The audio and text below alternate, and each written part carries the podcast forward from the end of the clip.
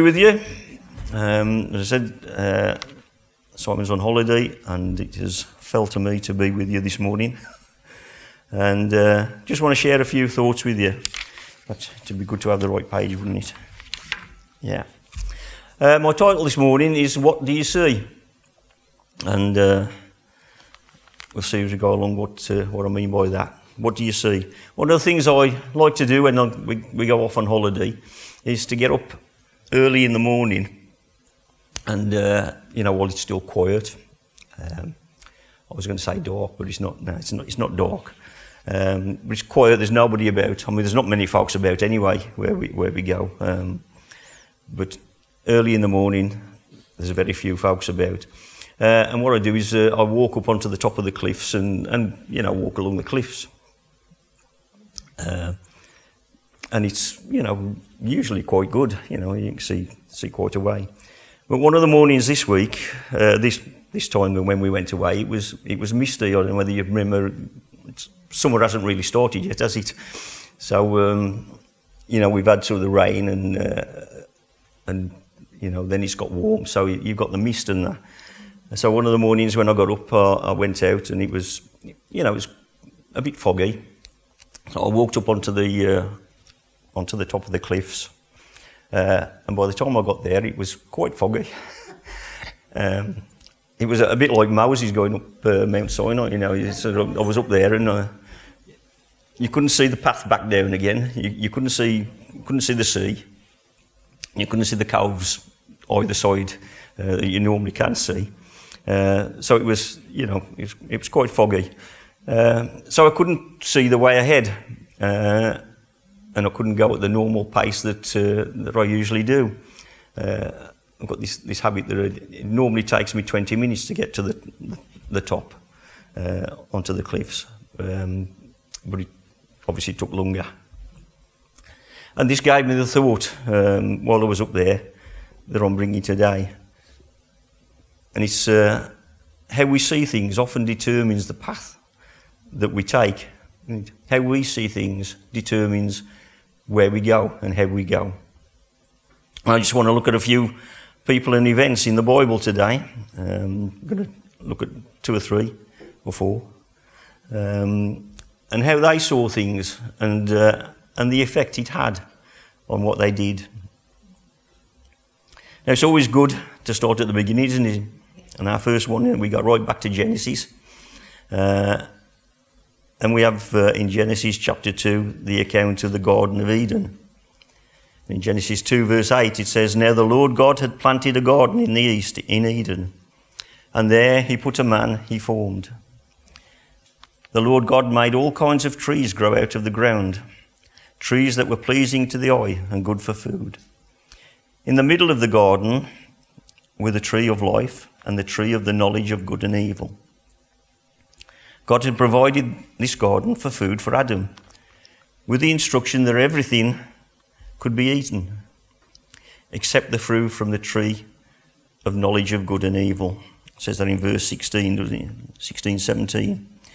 The Lord God commanded the man, You are free to eat from any tree in the garden, but must not eat from the tree of the knowledge of good and evil. For when you eat of it, you will surely die.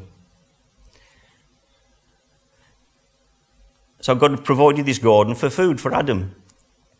Um, he gave him everything, everything he needed, uh, everything he could eat, but with that one instruction uh, that he couldn't eat from that one tree in the in the middle of the garden. And uh, everything went well, didn't it? He was quite happy there. He was uh, communing with God, uh, but then God provided a helper for Adam in the, in the shape of Eve. He'd noticed that Adam, he was alone, even though God spoke to him and talked with him in the garden. And he said it's, you know, it wasn't good for him to be on his own. And he, uh, he brought all the animals to him. And uh, Adam watched them all go past and he gave them all their names.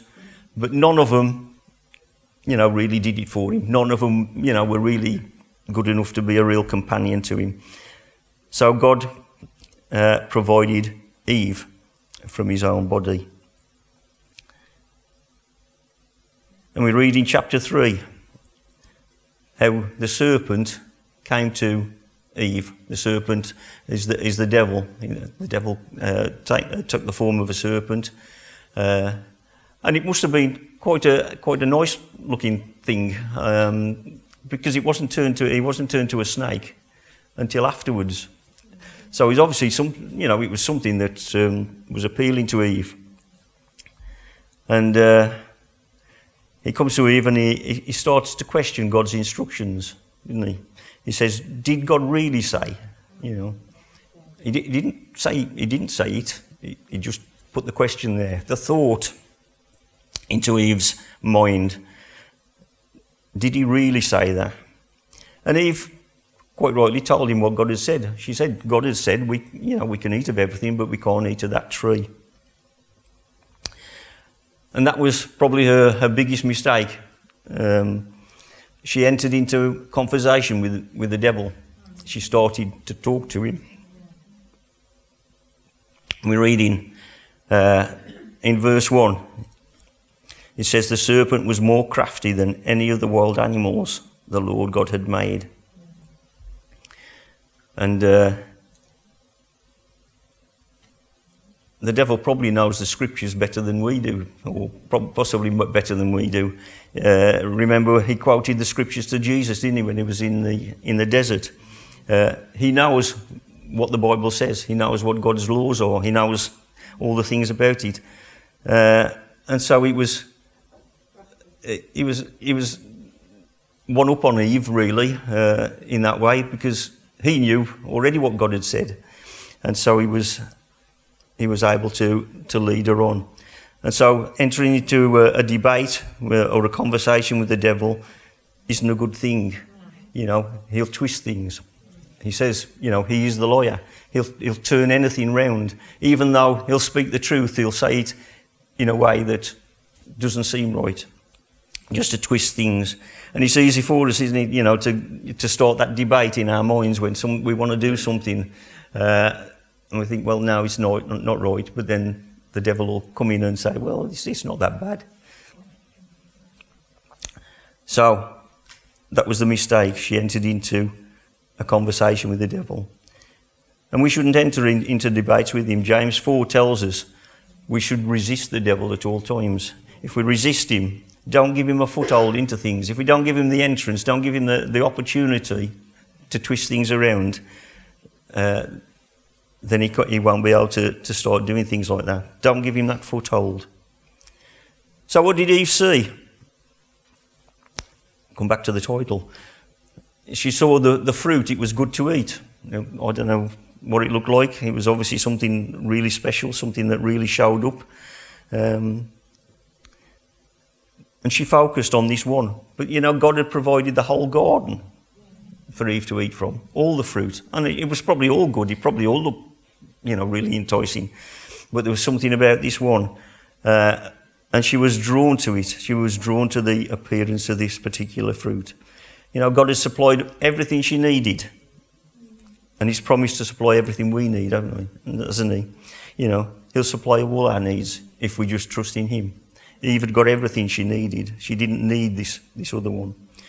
And she also saw it was desirable to give her wisdom.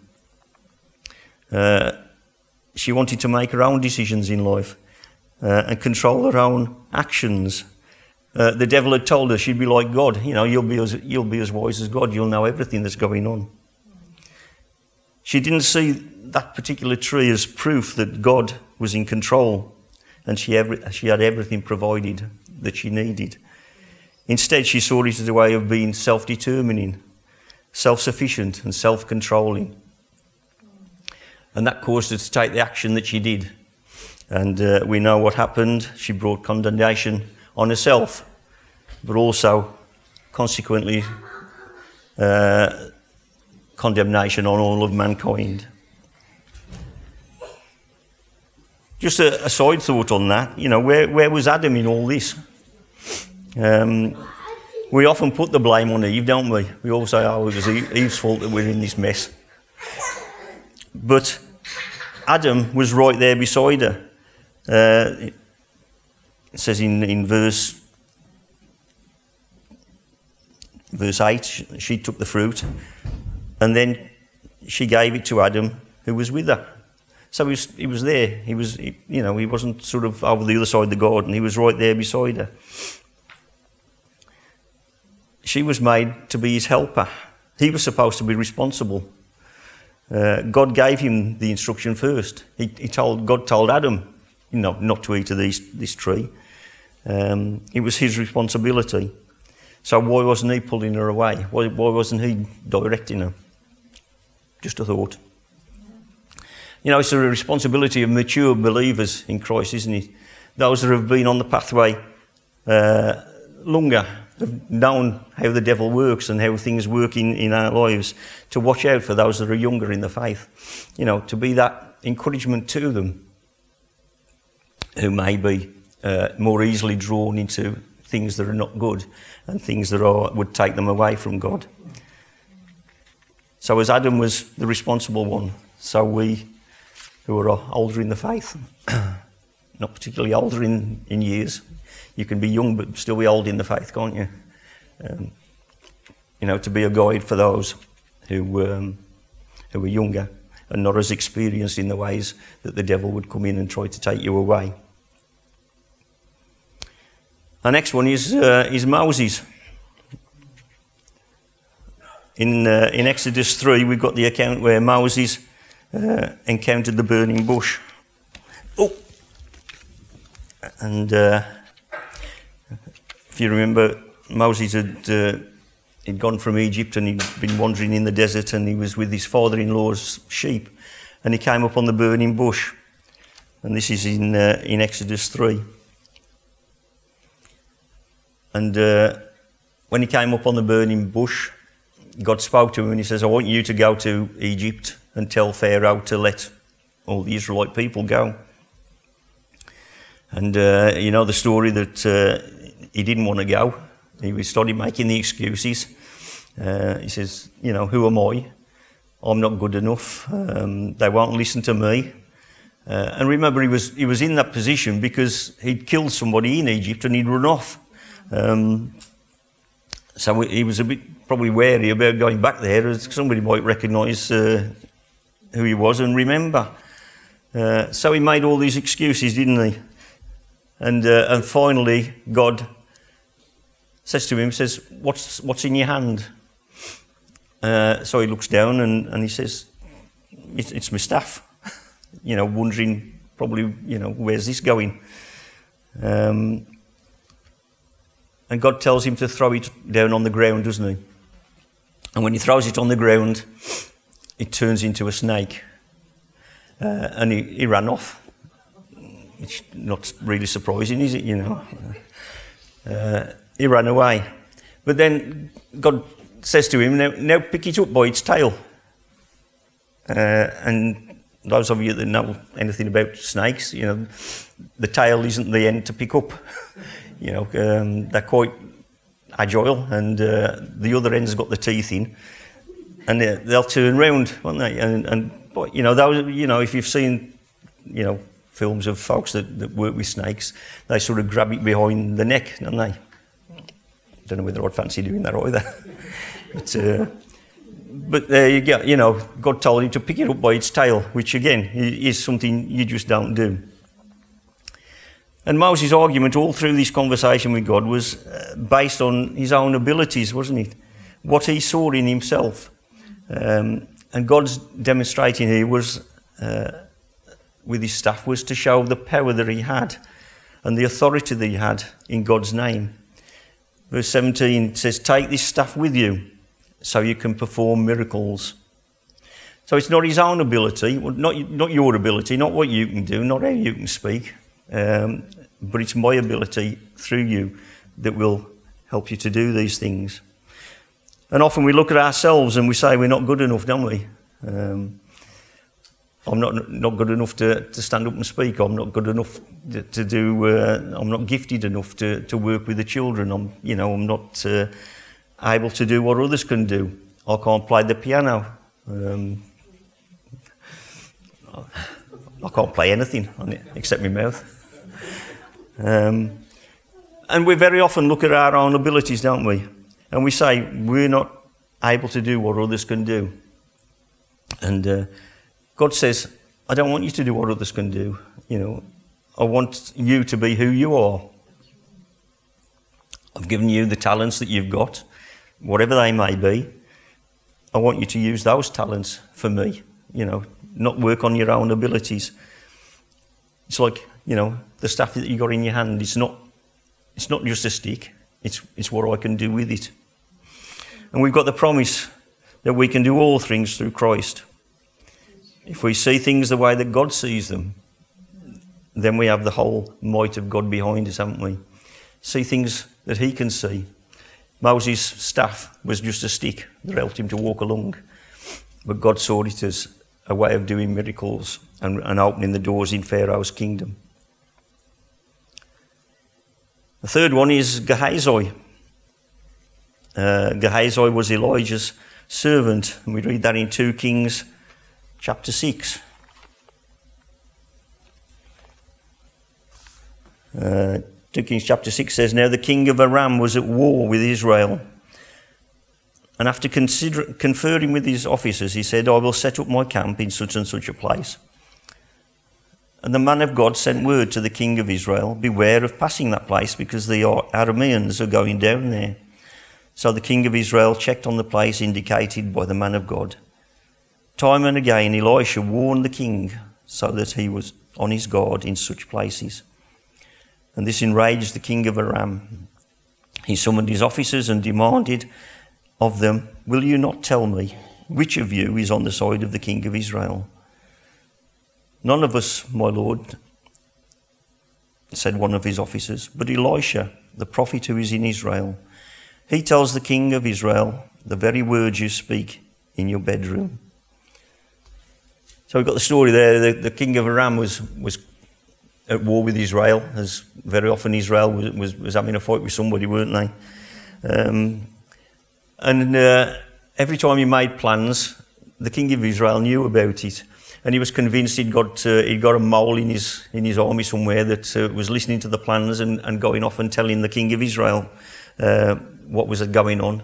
So that every time he, he went to battle, uh, the king of Israel was, was re- ready and, and waiting for him. And uh, when he asked the officers, um, they said, "No, it's it's Elisha in uh, in Egypt, in uh, in Dothan." How they knew, I don't know. How, how they knew that it was Elisha that was was doing this. But uh, the king of Aram said, "Okay, we're going to go down and we'll we'll surround it where he is, and we'll you know we'll take him captive. We'll we'll stop him doing that."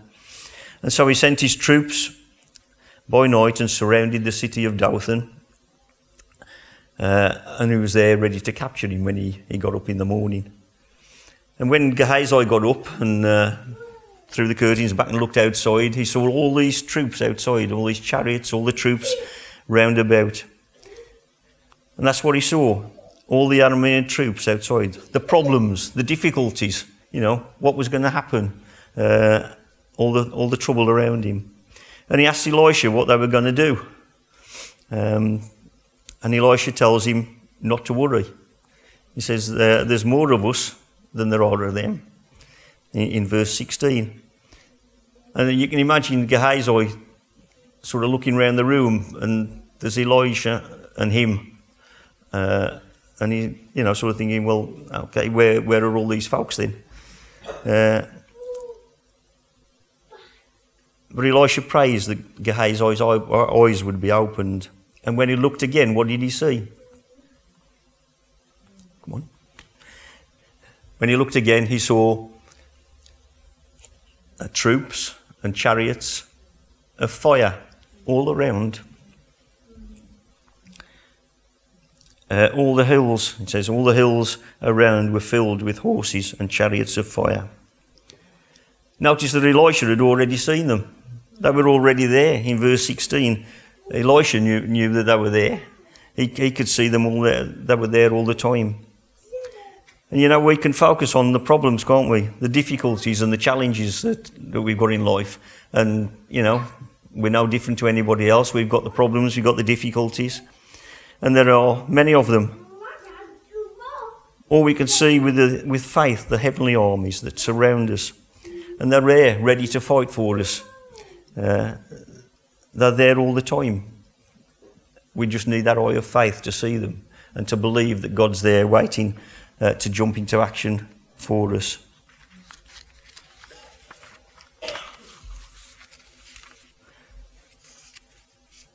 So that was uh, some examples from, from the Old Testament. That was then. What about now? What about us here and now? What do we see? The cross. What do we see when we look at the cross of Jesus?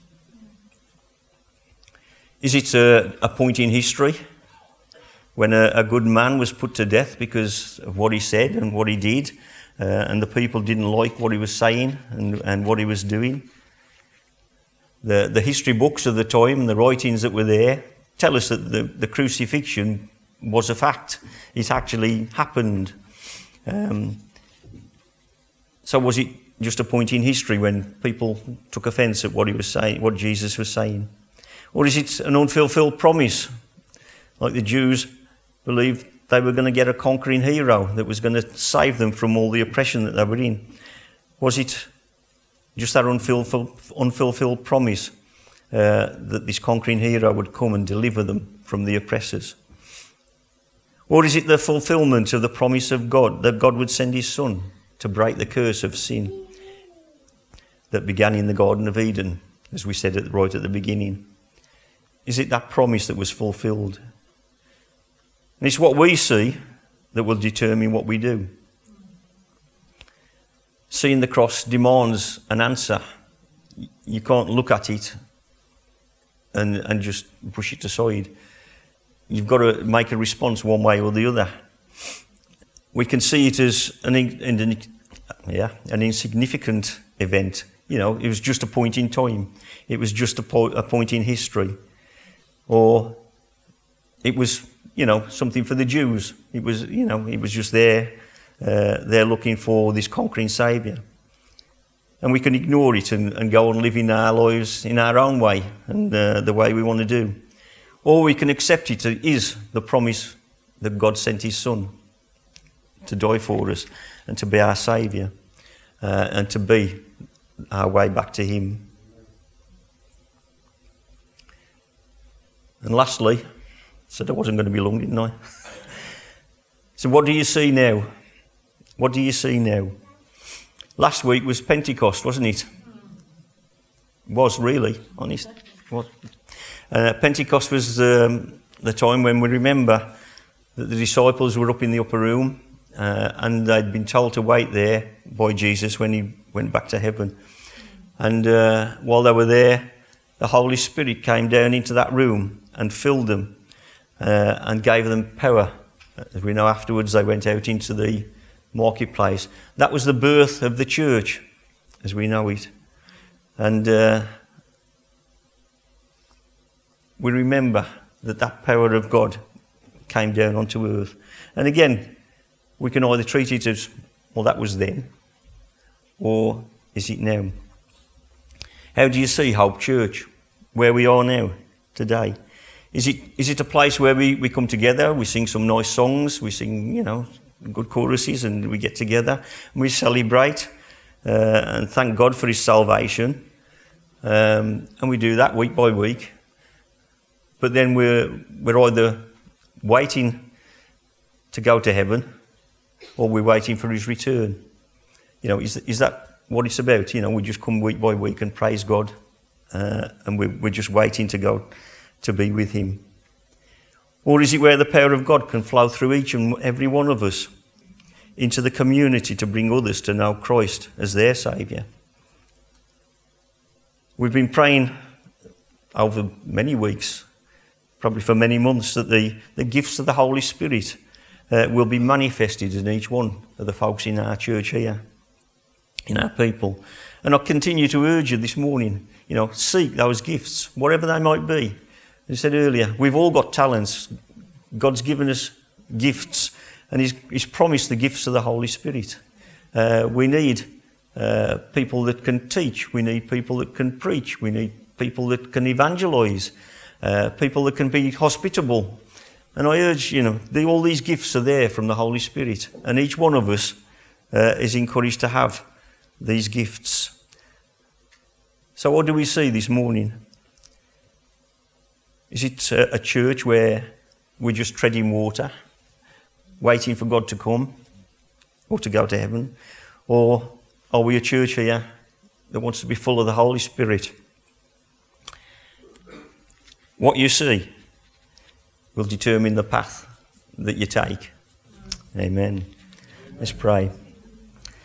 Father, we do thank you for your word. We thank you for the way that you speak to each and every one of us.